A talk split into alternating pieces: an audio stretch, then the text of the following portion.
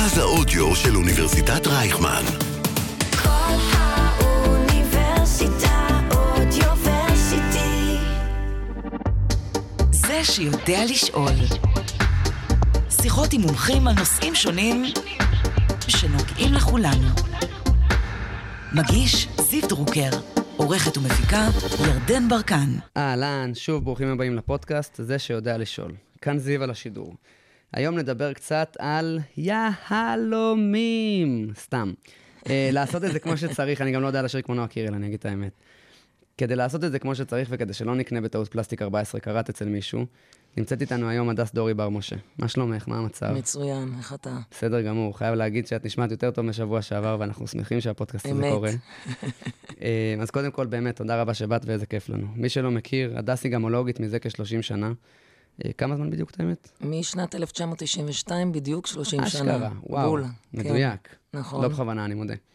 היא מספרת שהיא התאהבה ביהלומים כבר מגיל 16. היא בעלים משותפים של המרכז ללימודי גל- גמולוגיה, שזה תורת אבני החן למי שלא הספיק לבדוק בוויקיפדיה, ומרצה בתחום כבר שלושה עשורים עם, של, עם שם עולמי. חייב להגיד שזה חתיכת כרגע בתחום, וזה בטוח טרום מנצנץ. בדיחת אבא, סתם. אה, אבל ברצינות זה הרבה זמן. מה באמת מרתק אותך בתחום הזה? תקשיב, זה הדבר היפה ביותר בטבע, שנוצר בטבע במשך מאות מיליוני שנים, וכשהוא יוצא מהאדמה הוא נראה כמו גביש סוכר מלוכלך, ולא להאמין איך מהגביש סוכר המלוכלך הזה אתה מקבל את היהלום הנוצץ והמדהים הזה שכולנו מכירים. כל יהלום הוא עולם בפני עצמו, לכל יהלום יש פגמים שמייחדים אותו, וואלה. צבע שמייחד אותו. אין אף יהלום שהוא זהה ליהלום אחר, וזו תורה שלמה, וזה בדיוק מה שאנחנו מלמדים אצלנו בבית הספר. וזה לגמרי אף יהלום לא דומה למשנהו? אף יהלום, אין אף יהלום שהוא זהה ליהלום אחר. יש uh, בכל יהלום את פגמי הניקיון שמייחדים אותו, ופגמי הניקיון האלה הם כמו טביעת אצבע. כמו שאין טביעת אצבע זהה לטביעת אצבע אחרת, אין אף יהלום שיש בו את פגמי היהלום שזהים ליהלום אחר, אלא אם זה יהלום נקי לחלוטין, וזה כבר מצב שהוא יותר יוצא דופן, אבל קיים. אבל זה נדיר יותר, נעלום. זה נדיר יהלום שהוא באמת כן. נקי. טוב, כן. ניגע בזה בטח. למרות שיש יהלומים נקיים, בהחלט כן, זה לא שאין, אבל הם יותר נדירים ויותר יקרים כמובן. בדוק. אמ, אוקיי, אז בואו רגע ניכנס שנייה לאט לאט לתחום. אמ, בואו נדבר כמה דקות על פחות או יותר מה זה יהלום, מה משפיע על המחיר שלו, למה זה כל כך יקר מלכתחילה. הבמה שלך. כן.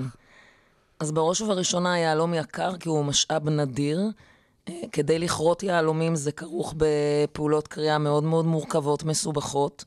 אה, היהלומים למעשה נוצרים בעומקים אדירים של בין 200 ל-300 קילומטר, שדמיין את המרחק בין מה? חיפה לבאר שבע. כן, זה 200 קילומטר, שם במעבה האדמה נוצרים. יהלומים, בעומק הזה. וואו.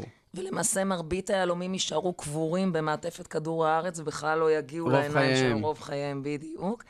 הם נוצרים בתנאים מאוד קיצוניים, בטמפרטורות אדירות של בין 1,000 ל-1,600 מעלות צלזיוס, בלחץ אדיר, והאופן שבו הם מתקרבים קרוב יותר אל פני שטח האדמה זה על ידי התפרצויות וולקניות. זאת אומרת שכל תהליך ההיווצרות של היהלום בטבע הוא מאוד מאוד מיוחד, הוא מאוד קשה בתנאים קיצוניים, ובגלל זה מקור השם של היהלום הוא אדמאס, שזה unconquerable, הבלתי ניתן לכיבוש, הבלתי ניתן לניצחון, הוא נוצר בתנאים מאוד קיצוניים, ולמרות זאת שומר על עצמו בצורה כמעט מושלמת, עד שהוא מגיע קרוב יותר על פני שטח האדמה על ידי התפרצויות וולקניות. אז כאילו אם אני אהפוך עכשיו בזלת ויחפש בה ממש ממש טוב, אני אמצא יהלומים? לא בטוח. צריך uh, בדיקות גיאולוגיות נרחבות כדי לראות אם באמת יש סיכוי למצוא יהלומים באותו אזור, אבל זה נכון שבמקומות שבהם היו התפרצויות וולקניות, יש סיכוי גבוה יותר למצוא יהלומים. אשכרה. בטוח, כן. איזה קטע. אוקיי, אז למה זה כל כך יקר? מה משפיע על המחיר שלו? קודם כל זה מאוד נדיר. אה, זה משאב טבע נדיר, מוגבל. אה, אין בלי סוף יהלומים. היום הרבה ממכרות היהלומים נסגרים בגלל שכדי להגיע ולמצוא עוד יהלומים צריך לחפור לעומקים אדירים, שזה כבר לא כלכלי לחפור בהם. אה, ומה שמשפיע על המחיר של היהלום זה ארבעה קריטריונים שנקראים The Four C's, שזה weight, משקל, color, צבע, ניקיון, clarity ועבודה cut, שה-cut כולל פרופורציות, סימטריה וצחצוח. למעשה, בהתאם ל-4 C's, לארבעת הקריטריונים האלה, אנחנו יכולים להעריך פחות או יותר את השווי של היהלום. יש uh, קריטריונים נוספים כמו פלורוסנטיות, שזו תכונה טבעית ביהלומים, וכמובן קריטריונים של אה, שוק. זאת אומרת שאם היום יש איזושהי סלב הוליוודית, שתרכוש, אה, או תקבל יותר נכון, טבעת כן, אה? אירוסין במתנה, בדיוק, ואם היא אחת כזו שכולם אוהבים, תוך דקה וחצי טבעת אירוסין כמו שלה, תהיה האייטם המבוקש ביותר בשוק היהלומים. ובכלל חשוב לי להדגיש, יהלומים זה מוצר אופנה. זהו, באתי להגיד, טרנדים זה קיים שם? לגמרי, big time, big time. יהלומים זה מוצר אופנה, כמו שיש אופנה של מכנסיים כאלה, או ג'קטים כאלה, או צבעים כאלה, או אופנת בגדי ספורט. כן. גם יהלומים זה accessory, זה אביזר אופנה. אז אם עכשיו הייתה את אה, ניקולה פלץ, שהתחתנה עם אה, ברוקלין בקאם, הבן של דיוויד בקאם, וקיבלה ממנו טבעת אירוסין בצורת oval, אז אם אתה שואל את עצמך, מה הטרנד החם ביותר בארצות הברית בשנים האחרונות? אובל. יהלומים בליטוש אובל, זה הטרנד החם ביותר. שמה זה הובל? כי אני לא באמת יודע. אובל זה ליטוש שנראה כמו אליפסה כזו. אה, זה אוקיי, בליטוש כן. בריליאנט קאט, שזה ליטוש שעדיין משמר את הנצנוץ, הנצנוץ והברק שנשים כל כך אוהבות, וכולם היום רוצות אובל בארצות הברית. אך, הוא יותר מיוחד או שזה נטו הטרנד? זה לא, זה פשוט עניין של טרנד. כן. תדבר איתי בעוד חצי שנה, יכול להיות שאני אגיד לך שכולם עכשיו רוצות cushion, או רוצות מרקיזה, או רוצות לב, או רוצות טיפה. שזה שייפים שונים, צורות שונות. שייפים שונים של יהלום, כשהליטוש העגול הקלאסי הוא תמיד עומד בראש מעל כולם, מבחינת הביקוש? מבחינת הביקוש ומבחינת המחיר. אם אתה שואל את עצמך וואלה. מה יקר יותר, ליטוש עגול או ליטוש לא עגול, הליטוש העגול יקר בממוצע ב-40 אחוז, זה המון, ביחס לליטושים לא עגלים. כאילו, אם אני רוצה יהלום בצורת לב, נכון. יעלה לי פחות מיהלום נכון, רגיל? נכון מאוד. לא איזה יהלום קטע? רגיל, כאילו מיהלום עגול. כן, נכון יהלום, מאוד, זהו, יהלום רגיל זה. כבר לא, זה אין- לא נושא, זה לא נכון. מושג. אוקיי, סבבה. נכון, אם ניקח את אותה אבן באותו משקל, באותו צבע, באותו ניקיון, באותה עבודה, אחת תהיה עגולה ואחת תהיה לא עגולה, עגולה בממוצע עולה ב-40 אחוז יותר. איזה קטע? אתה יודע למה? לא. תנסה לנחש, למה? אני מתקילה אותך. זהו, אני, אני מנסה להבין, כי אני, אני חושב על החיתוך, אני חושב שהחיתוך אמור לעלות כסף. אז א', אתה בכיוון הנכון, אבל מתרגם את זה לא נכון. למה? כי כשאנחנו רוצים לייצר יהלום עגול... כי עגול זה קשה יותר לייצר. מצוין, כי זה, לא- כי זה חייב להיות בדיוק. סימטרי בדיוק. הלא, לא על בדיוק הכיפאק. סימטרי, אבל הפחת בייצור מגלם לליט- לליטוש עגול הוא יותר גדול מאשר הפחת בייצור מגלם לליטוש לא עגול. ולכן, בגלל שאתה מפסיד יותר חומר גלם בליטוש כן. לעגול, אתה מפצה את עצמך במחיר לקראט. אשכרה. ולכן יהלומים עגולים הם תמיד יקרים יותר מיהלומים לא עגולים. חשוב לדעת את זה, כי מי שעכשיו תבוא ותגיד לי, אני רוצה זוג עגילים, אני גם מתעסקת הרבה עם תכשיטי יהלומים, והיא רוצה קראט בכל האוזן. אבל וואלה, אין שום קשר בין הרצון שלה לבין התקציב שלה. כן. היא לא בכיוון בכלל, אבל היא רוצה גדול, והיא רוצה קראט. וביהלומים נשים רוצות גדול, אין מה לעשות, the bigger the better. ואם ניקח בכלל את הסטנדרט האמריקאי, more flash less cash, זאת אומרת, כמה שאתה גדול וכמה שפחות כסף. זה תמיד עובד. ענק. בדיוק, אז אני אגיד לה, תקשיבי, אין לך תקציב ליהלומים עגולים, אבל אני יכולה להציע לך זוג קושנים, או זוג פרינססים בשיבוץ ארבע שיניים, זה נראה בדיוק כמו אבן עגולה, וזה יעלה הרבה פחות. באמת. כן. אה, גם אם אני אוסיף אבנים כאלה... תוסיף, תוסיף מה שאתה רוצה. האבן. המרכזית תהיה הקובעת, והיא תהיה משמעותית יותר זולה. אבל בגדול, הגולד תמיד יהיה, כמעט, כמעט תמיד יהיה יותר יקר. לא מ- כמעט תמיד, תמיד תמיד. יותר יקר. מטורף. בדיוק. אוקיי. בוא נדבר רגע על מה... הבורסה ליהלומים. כשמה כן היא, כאילו אנחנו מרכז ליהלומים, מה הקטע של יהודים עם זה? נכון מאוד. אז קודם כל, זו שאלה מצוינת, איך היהודים הפכו להיות כל כך דומיננטיים בכל מה שנוגע ליהלומים. אלא כי אנחנו יהודים. אז זהו, תמיד אומרים לי, כי היהודים אוהבים כסף, כי זה, א', יש עוד עמים שאוהבים כסף, בדוק. לא רק היהודים, וגם לא רק היהודים הם סוחרים, אבל היהודים פשוט היו במקום הנכון, בזמן הנכון. ליטוש היהלומים התחיל בוונציה במאה ה-15. במאה ה-15 התגוררה בוונציה קהילה יהודית חרדית גדולה, שפשוט השתלבה בעסקי ליטוש היהלומים. הם היו במקום הנכון, בזמן הנכון. מעבר לזה, ליהודים אז לא הייתה מדינה, והיו עליהם הרבה מאוד איסורים, הם לא יכלו לקנות רכוש, קרקעות. העיסוק ביהלומים התאים להם, זה חומר קטן, קל ויקר ערך. אין בעיה להכניס אותו לכיס ולברוח ולנדוד ממקום למקום. אז זה פשוט התאים מאוד ל-DNA היהודי. כן, ל- לסיטואציה. בדיוק, וגם ליהודי הנודד שתמיד היה צריך לעבור ממדינה למדינה. הליטוש התחיל בוונציה, המשיך לליסבון ופורטוגל, כי הסחורות היו מגיעות מהודו דרך הים לליסבון, אז היהודים פשוט עברו לליסבון, ומליסבון הם עברו לאנטוורפן, שם עד היום בבלגיה יש קהילה יהודית גדולה מאוד שמתעסקת ביהלומים. on top of it, כמו שאומרים, הדבר הנוסף זה הנושא של אמון ואמינות. קל מאוד לגנוב, למעול, להחליף, להעלים יהלומים, זה מאוד מאוד קל ופשוט. הקהילות, קטן. בדיוק, כזה קטן. הקהילות היהודיות של אז גם היו מאוחדות בקשרי משפחה, גם היו נתונות תחת סמכות של רבי דומיננטי, והם פחדו לגנוב.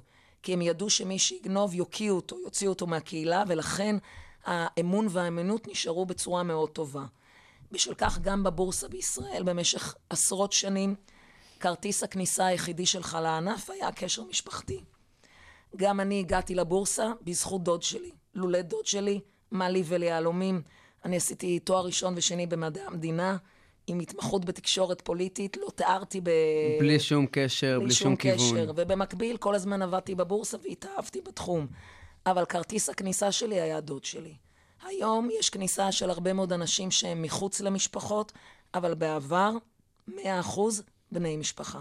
אז כאילו יש לנו איזשהו קשר אה, גנטי כביכול לדבר הזה, כי זה נכון. התאים לתרבות ולהוויה של היהודי הנודד. בדיוק, ענק. בדיוק, כן. וגם היום הבורסה ליהלומים היא באמת מרכז היא ליהלומים בעולם. מרכז סחר אדיר ליהלומים בעולם. אנחנו כבר לא יכולים להתהדר בבורסה הגדולה ביותר, מומביי שבהודו, לקחה את הבכורה, לצערנו. לכי כאילו, תתמודדי עם מיליארד אנשים. אי אפשר, גם אי אפשר להתמודד עם כוח העבודה הזול בהודו. נכון. זו הבעיה המרכזית. נכון.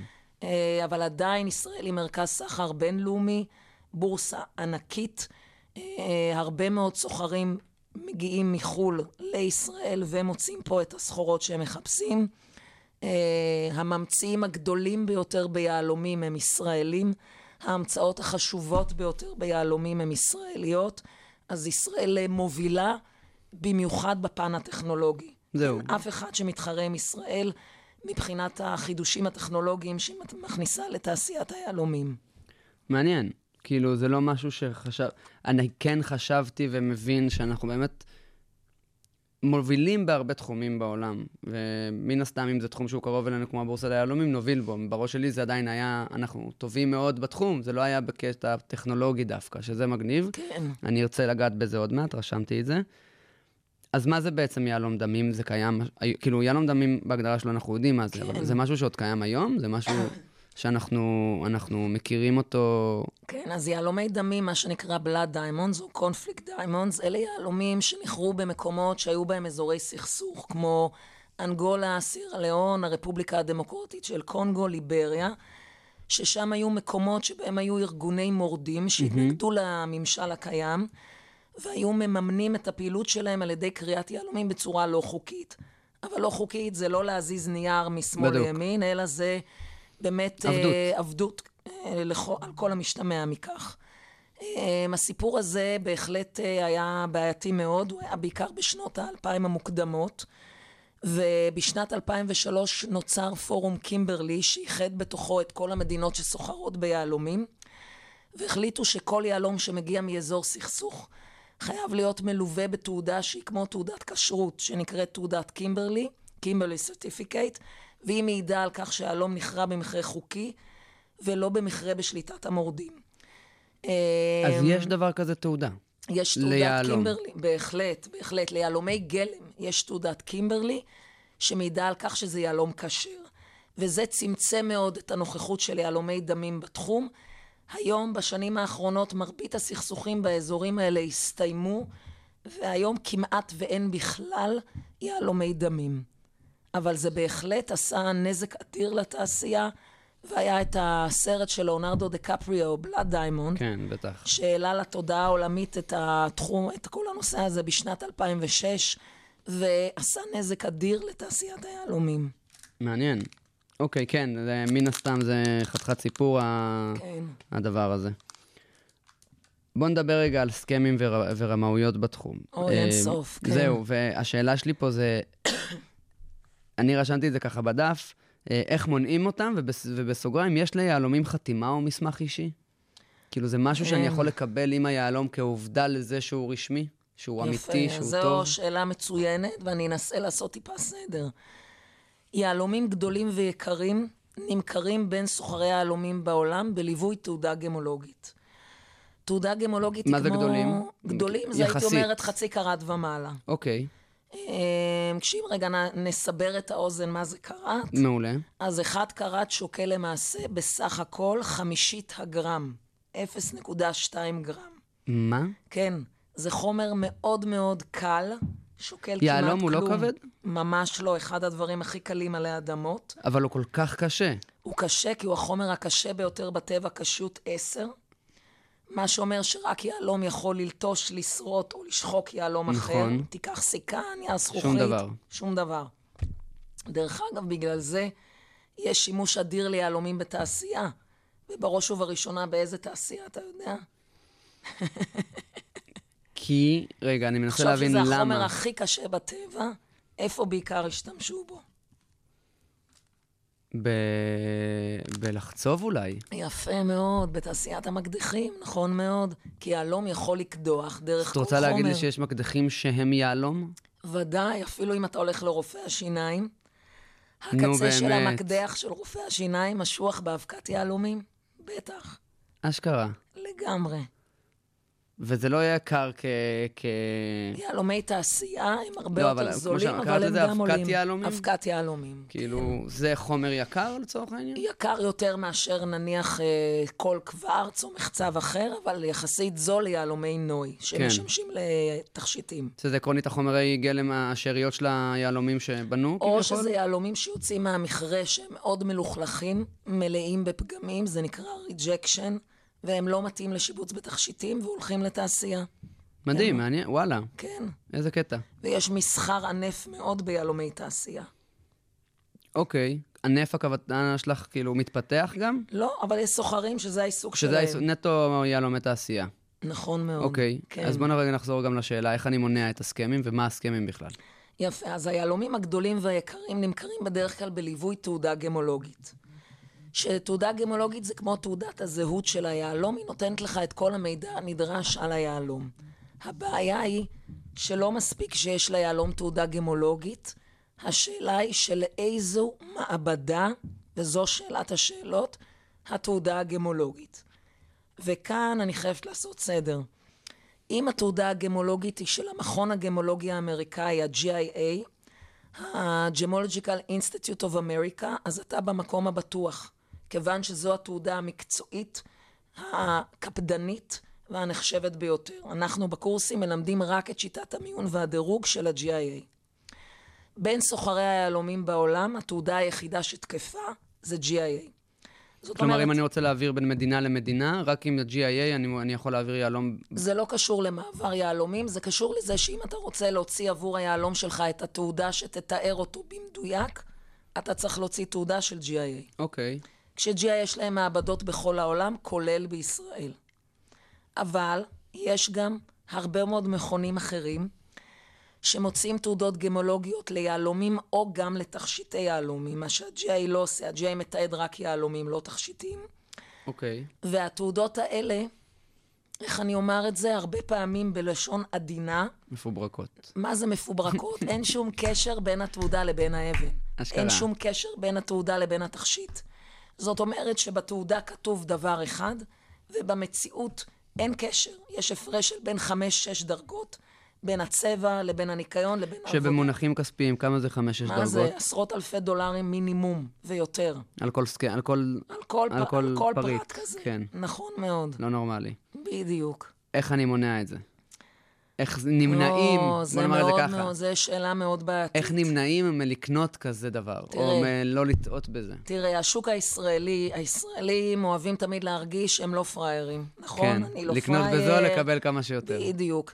אם אתה קונה בזול, אז זה לא סתם זול.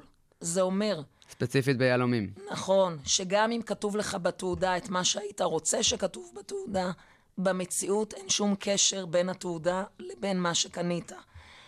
ולכן, אם אתה חושב שאתה קונה תכשיט יהלום, ללא תעודת GIA, עם תעודה של מכון אחר שאני לא אציין את שמו, ואתה חושב שעשית עסקה טובה, עשית את העסקה הכי גרועה שאתה יכול לקבל. ואתה הכי פראייר שיש. והישראלים לא מבינים את זה. אי אפשר לחנך אותם, כי הם כל כך שקועים בלא להיות פראייר, שהם לא מבינים שכשמציעים לך תכשיט יהלום בזול, זה לא כי אתה נחמד ויש לך עיניים יפות, אלא כי אתה קונה אבן מאוד זולה. במחיר נורא בדיוק, יקר אם- לערך שלה. נכון, בדיוק. ונורא מצ- זול ביחס ליהלום. נכון, עם איזה מצטרה עצוב. מפוברקת. איזה עצוב. בדיוק, וחוץ מהמסמך הזה של ה-GIA, כן. מה עוד אני יכול, כאילו... אתה יכול לקנות מספק אמין. זאת אומרת, אתה צריך לקנות ממישהו שאתה מכיר ויודע מי הוא וסומך עליו, ויש לו שם טוב בתעשייה, ובעיקר שם טוב, יותר מהכל שם טוב, ותתייעץ, תתייעץ, תשאל, תבדוק, תברר. או שתקנה אה, אחד המותגים היוקרתיים שהם בטוח באמת אמינים ונותנים לך את מה שהם אומרים, אבל אז אתה תשלם הרבה מאוד כסף על המותג, כן. וזה גם בעיה. אז פשוט תשאל, תב... תברר, תפתח. כאילו, את אומרת לגשת לעוד אנשים שמבינים בתחום. בטח, בטח, אוקיי, בוודאי. כן. אני מקבלת אינסוף טלפונים מהאנשים שרואים אותי בגוגל, ואומרים לי, אני יודע שאת יכולה לייעץ לי, ואני מייעצת ברצון, וזה לא עולה כסף, בדיוק, אלופה. ובשמחה. איזה יופי. אוקיי, אז כן, מדהים. בוא נדבר אז עכשיו, אחרי שפתרנו את האם נצליח ואיך להימנע מזה, איך אני בוחר יהלום נכון. אני מניח שהדבר הראשון יהיה תקציב. נכון, בדיוק. הוצאת לי את המילים מהפה. ומשם זה פשוט נראות, זה מה, מה חשוב כשאני בוחר את היהלום לצורך העניין. נכון, אז באמת, בעיניי, קודם כל גודל. הגודל קובע, ככל שהלום יותר גדול, הוא יותר יפה. כן. אז בראש ובראשונה, הייתי הולכת על גודל. על מה הייתי מתפשרת? על ניקיון. מה זאת אומרת? כל זמן שהעין נקייה בעין, אנחנו קוראים לזה אייקלין. כלומר, כשאני מסתכלת על האבן בלופה, שזו המשקפת שמגדילה פי עשר, הקטנצ'יק הזה? כן, הקטנצ'יק הזה בדיוק, אז אני רואה הרבה פגמים והשתקפויות. אבל השאלה המעניינת היא, איך האבן נראית כשאתה שם אותה על היד ללא לופה. כי אף אחד לא ישים לך לופה על העין ויגיד, אה, זה רגע, זה לא יפה. בדיוק, נכון. אתה רוצה את האבן בעין ללא לופה, שהיא איי קלין. אם האבן היא איי קלין, והיא נראית אבן טיל, זה נקרא בתעשייה, מה זה מעניין אותי אם יש לה פגמים כאלה ואחרים? אם יש לה פגמים, פגמים שלא מפריעים למעבר האור דרך האבן, והאבן שומרת על האור ועל האש ועל הברק, זה לא מעניין אותי בכלל מה הניקיון שלה, כל זמן שהאבן היא איי קלין. ולכן הייתי מתפשרת על הניקיון. צבע זה יותר בעייתי. מדוע? כי אם אני רוצה לשבץ את האבן בזהב לבן, אז אני חייבת לשבץ, לשבץ יהלום בצבע גבוה. צבע גבוה הכוונה? הכוונה ל-D, E, F, G ו-H. אלה החמישה צבעים הראשונים, כש-D הוא הכי גבוה. אם אני משבצת את האבן בזהב צהוב, אין בעיה גם להשתמש בצבעים נמוכים יותר. אוקיי. כמו J, K, L, M, אוקיי? אז הייתי מתפשרת על הצבע, אבל בהתאם לזהב שבו אני משבצת את התכשיט. לחומר שבעצם משבצים בו. נכון. על מה לא הייתי מתפשרת? בדיוק. על עבודה. ואנשים בכלל לא חושבים על עבודה. עבודה זה אומר פרופורציות, סימטריה וצחצוח, בדגש על הפרופורציות. ולמה זה הכי חשוב? כי הפרופורציות הם הפקטור המרכזי בהחזרי האור של האבן, באש ובברק. אם לאבן אין פרופורציות יפות, היא תראה כמו זכוכית, כי היא לא תחזיר את האור בצורה טובה. אבל אם לאבן יש פרופורציות יפות, היא תחזיר את האור בצורה מטורפת. ואז זה ייתן לך את כל הבלינג בלינג הזה שכולנו כל כך אוהבים. ולכן הנושא הזה של קאט ביהלומים הוא סופר חשוב וסופר קריטי. ועליו לא הייתי מתפשרת. אוקיי. רשמתי את זה, אנחנו עוד ניגע בזה בהמשך. אז יש לי שאלה קצת אחרת, לכיוון טיפה שונה. אמ, ירדן ראתה וקראה לזה משהו שאנשים מכניסים יהלומים אה, לתוך אפר, או אפר ביהלומים על אנשים ש... כאילו, יש לזה, א', אני שואל מה זה, כן. ב', אני רוצה להבין אם יש ליהלום ערך יותר סנטימנטלי ממה שנראה לעין. כן, זאת שאלה מעניינת. אז קודם כל, לגבי הערך הסינ- הסנטימנטלי, הסלוגן הכי ידוע ביהלומים זה Diamonds are forever. אוקיי. ויהלומים באמת נתפסים כמוצר נצחי, גם בגלל באמת הקשיות שלהם, שהיא הכי חזקה בטבע, קשיות 10, והם עוברים מדור לדור.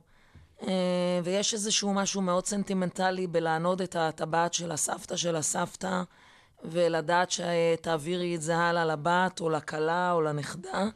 אה, ואני חייבת לציין שאני אישית מאוד אוהבת תכשיטים עתיקים.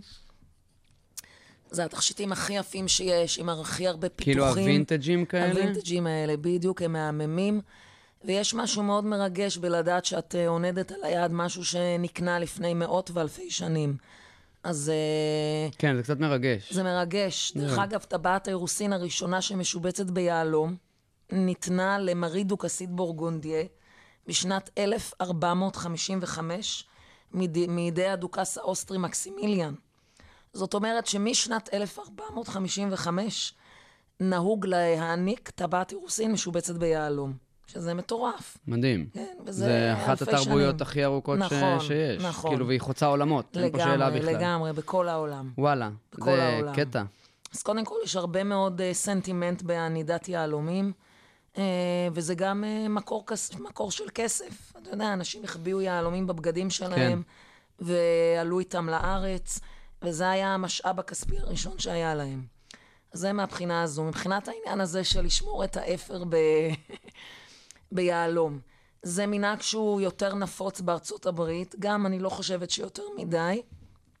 ואנשים פשוט עושים וזה מיהלום, וטומנים בתוך הוזה את האפר של המת. אה, אבל זה לא כזה נפוץ. וואלה, לא יודעת כמה פעמים אה, שמעתי על זה, אבל זה משהו שהוא קיים. בוא נאמר את זה ככה. כן, אבל זה בשוליים לדעתי. גם קצת מוזר, אני חייב כן, להגיד. לגמרי הזוי ברמות מטורפות. הזוי ברמות. כן. אוקיי, סבבה. זה לא השימוש שהייתי בוחרת. זהו, לא.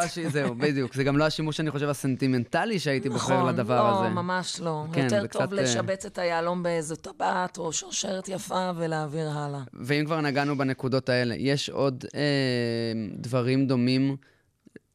כאילו, סנטימנטליות מוזרה כזאת ביהלומים? אני לא יודעת אם מוזרה, אבל יש אה, קטע של חריטות לייזר על יהלום, אוקיי. שזה נחמד מאוד, זה גם סימן זיהוי, וגם נניח אתה עכשיו מציע נישואין, ואתה רוצה שיהיה איזה משהו מיוחד ביהלום שבו אתה מציע, ניס... איתו אתה מציע נישואין, אז אתה יכול לבקש לחרות יהלום, נניח I love you, או את השם של הבחורה. כמו שעושים על טבעת, אבל ספציפית על היהלום. בדיוק, נכון, ואז אתה יודע שיש חריטה ספציפית כן. על היהלום. בדיוק, אותו דבר כמו שאתה. חורט על טבעת. נכון. על הכיפאק. בדיוק. בוא נדבר רגע על העתיד. אה, מחירי היהלומים בעתיד לדעתך יעלו או ירדו? ואני שואל את זה כי דיברנו על זה שהוא יהלום הוא משאב מוגבל. נכון. וזה כאילו לבוא ולהגיד, אם אני אשקיע בו עכשיו, אולי בעתיד הוא יהיה שווה יותר. א', בהחלט יכול להיות, גם שהיום יש את כל הכניסה של יהלומי מעבדה לתחום, מה שנקרא Laboratory Grown כן. Diamonds, שהם אה, נתח שהולך ותופס אה, תאוצה. מקום, אה, תאוצה, הולך וגדל במיוחד בזמן הקורונה. למה? כי יהלומי מעבדה מייצרים אותם בתנאים שמדמים את תהליכי הייצור של יהלום בטבע. הם זהים בכל התכונות הפיזיקליות והכימיות ליהלום טבעי. הם נראים כמו יהלום, מריחים כמו יהלום, ליהלום יש ריח? וליהלום אין ריח. סתם, סבבה. ו... אבל אפשר לעבוד על זה. מעניין. והם עולים הרבה הרבה פחות. זאת אומרת שיהלום מעבדה עולה חצי מחיר מיהלום אה, טבעי ואפילו פחות. בכל מחיר, בכל בכל צורה, מחיר. עגול או עגול. מה שאתה רוצה, עגול או לא משנה עגול. כמה הוא נקי, לא לא משנה, משנה כלום. כלום, שום דבר. זה זול בצורה קיצונית, וזה אומר שאם אני עכשיו רוצה יהלום של שלושה קראט, ואין לי תקציב של אה, שלושה קראט טבעי, אז אני יכולה לקנות אותו ביהלום מעבדה, זה נראה אותו דבר, רק אני יודעת שזה מעבדה ולא טבעי, ואז הרבה נשים מוכנות לקנות יהלומי מעבדה. אני אישית לא מתחברת לזה, כי אני אוהבת את הדבר האמיתי והאותנטי, אבל אני חייבת לציין ביושר, שהיום רוב מוחלט של יהלומי המלס, שזה היהלומים הקטנטנים, חצי נקודה, נקודה, שתי נקודות וכן הלאה, הם באופן אדיר יהלומי מעבדה. וואלה. הרבה נשים בכלל לא יודעות שהם קונים תכשיטים עם יהלומי מעבדה. כדי לדעת שזה יהלום מעבדה, אתה חייב מכונה מיוחדת. יש פיתוח ישראלי שנקרא שרלוק הולמס, על שם הבלש. ברור, ברור. כן? הוא מזהה אם זה יהלומי מעבדה או יהלומים טבעיים. אצלנו בקורס אנחנו עושים הרצאה עם המכונה, מביאים את המכונה, וקורה לא פעם ולא פעמיים שמישהי מניחה את התכשיטים שלה במכונה, ולמרבה התדהמה מגלה שהתכשיט משובץ עם יהלומי מעבדה ולא עם יהלומים טבעיים. בלי שהיא ידעה. בלי שידע שאין שום קשר בין המחיר של יהלום טבעי למחיר של יהלום מעבדה. זה כן. כמו להשוות בין מרצדס לבין האוטו הכי, אני לא מבינה במכוניות. מיצובישי. בדיוק, הכי זול שיש, נראה לי אפילו פחות ממיצובישי. מעניין. כן. דייצו? נניח. סתם, כן. סתם, סבבה. או- אני יכול להמשיך לרוץ על זה, כן, זה הצד שלי. זה שיודע לשאול. שיחות עם מומחים על נושאים שונים שנוגעים לכולנו.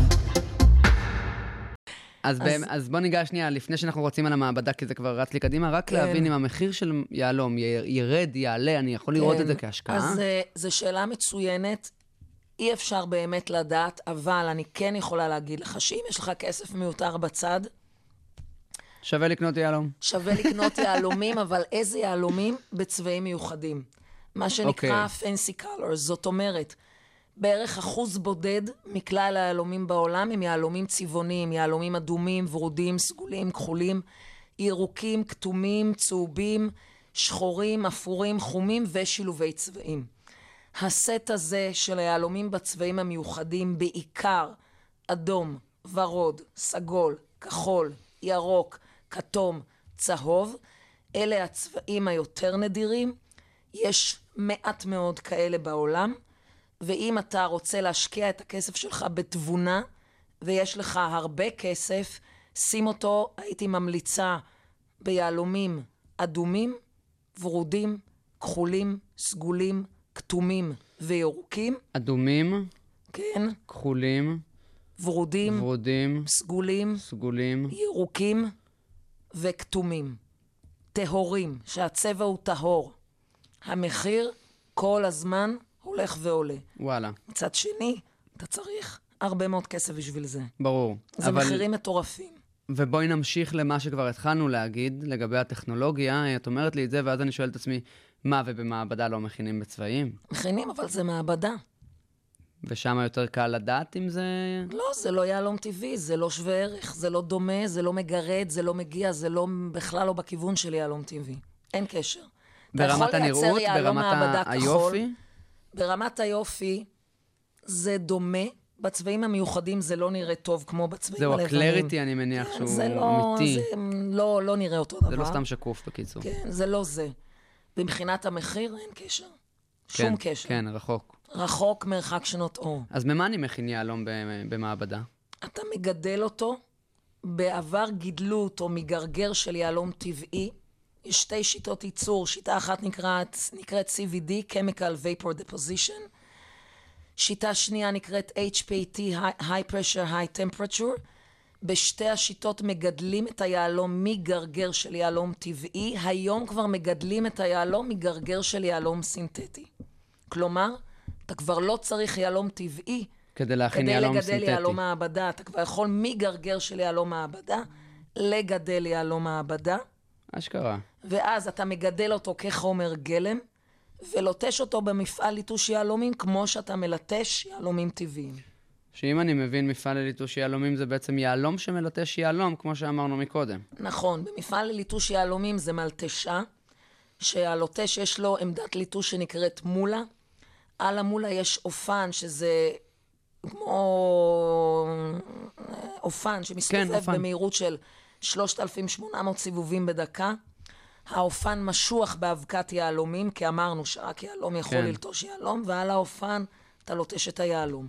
מטורף. כן. וזה יד אומנות. אדם או מכונה? זה יד אדם בליווי תוכנות מחשב.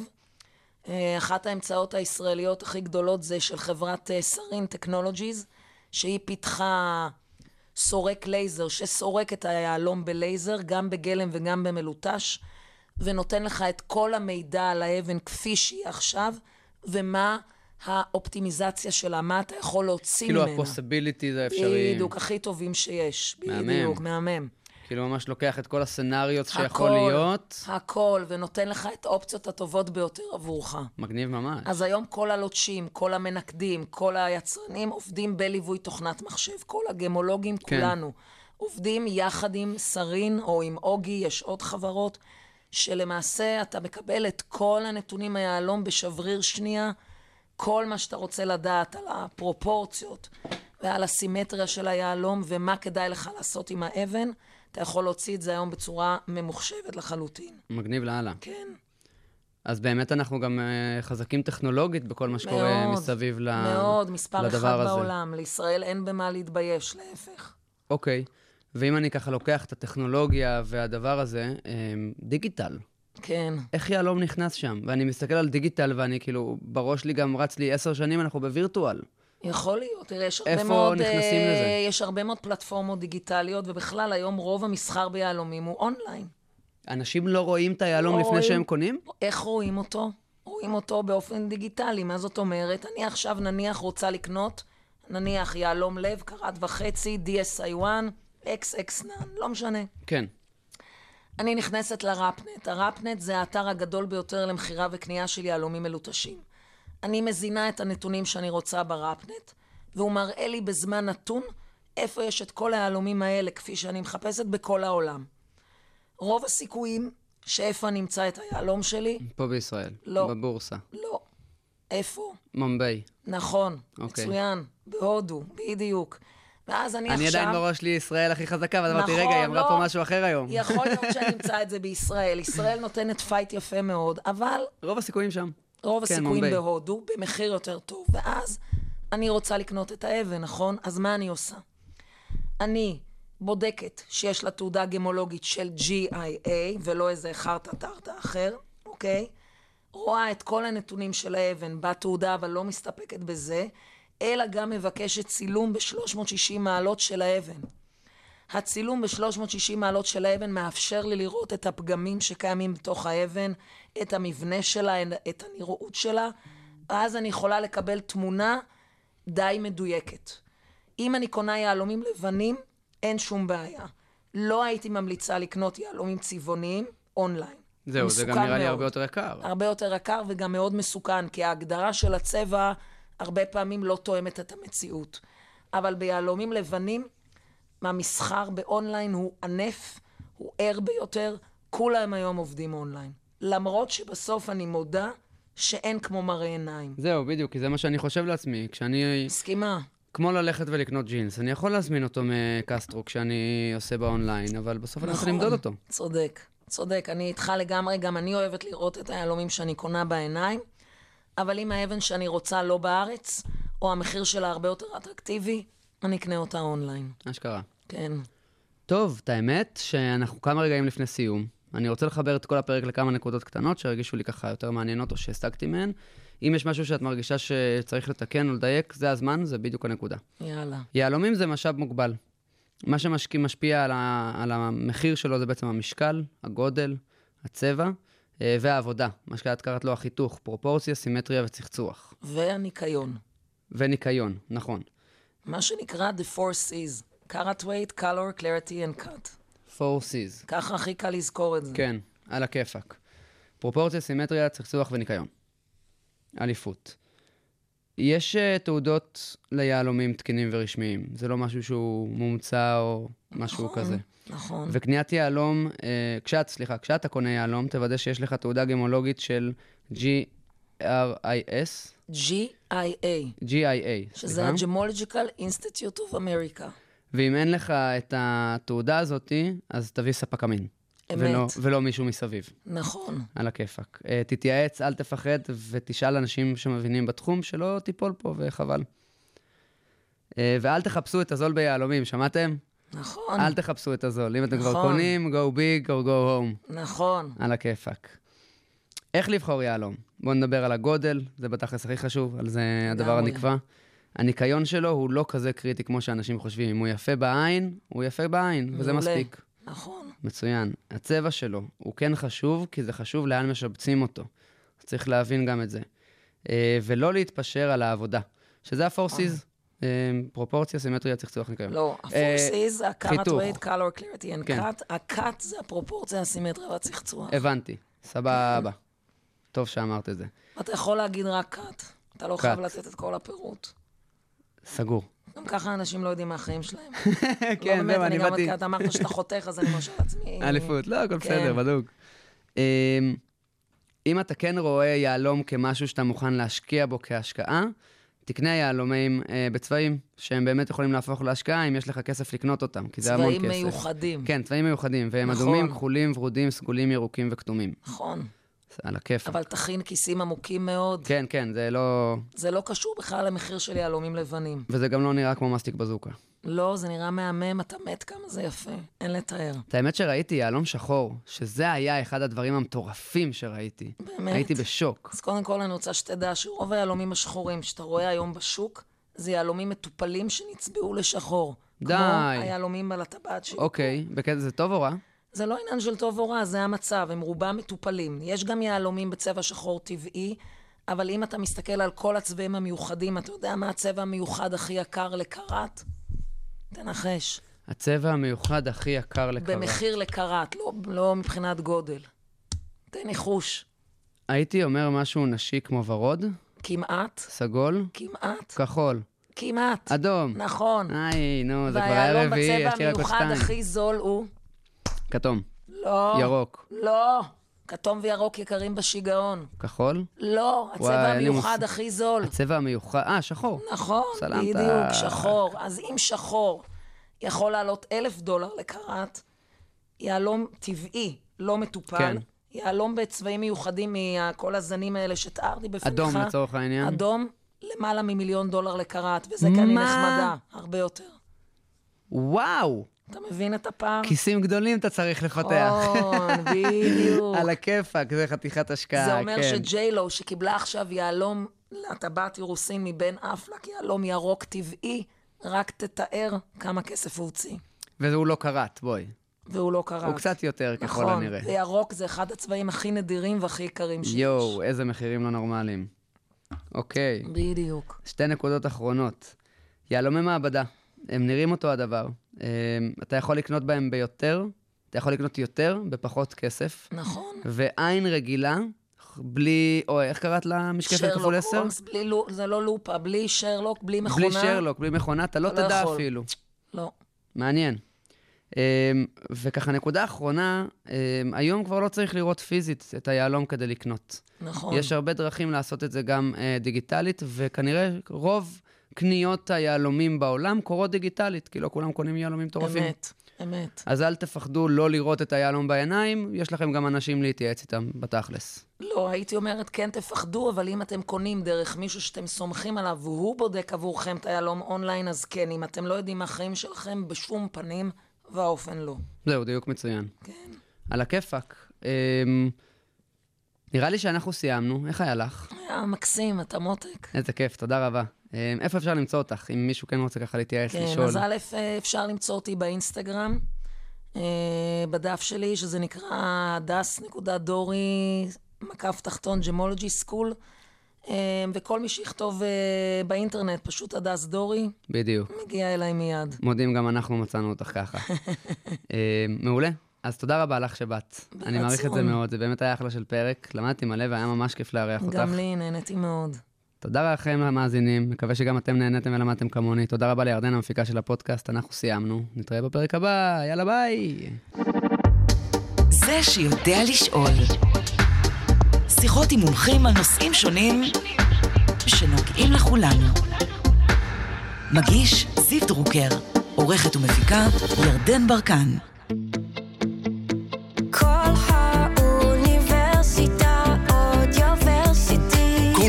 האוניברסיטה, מרכז האודיו של אוניברסיטת רייכמן.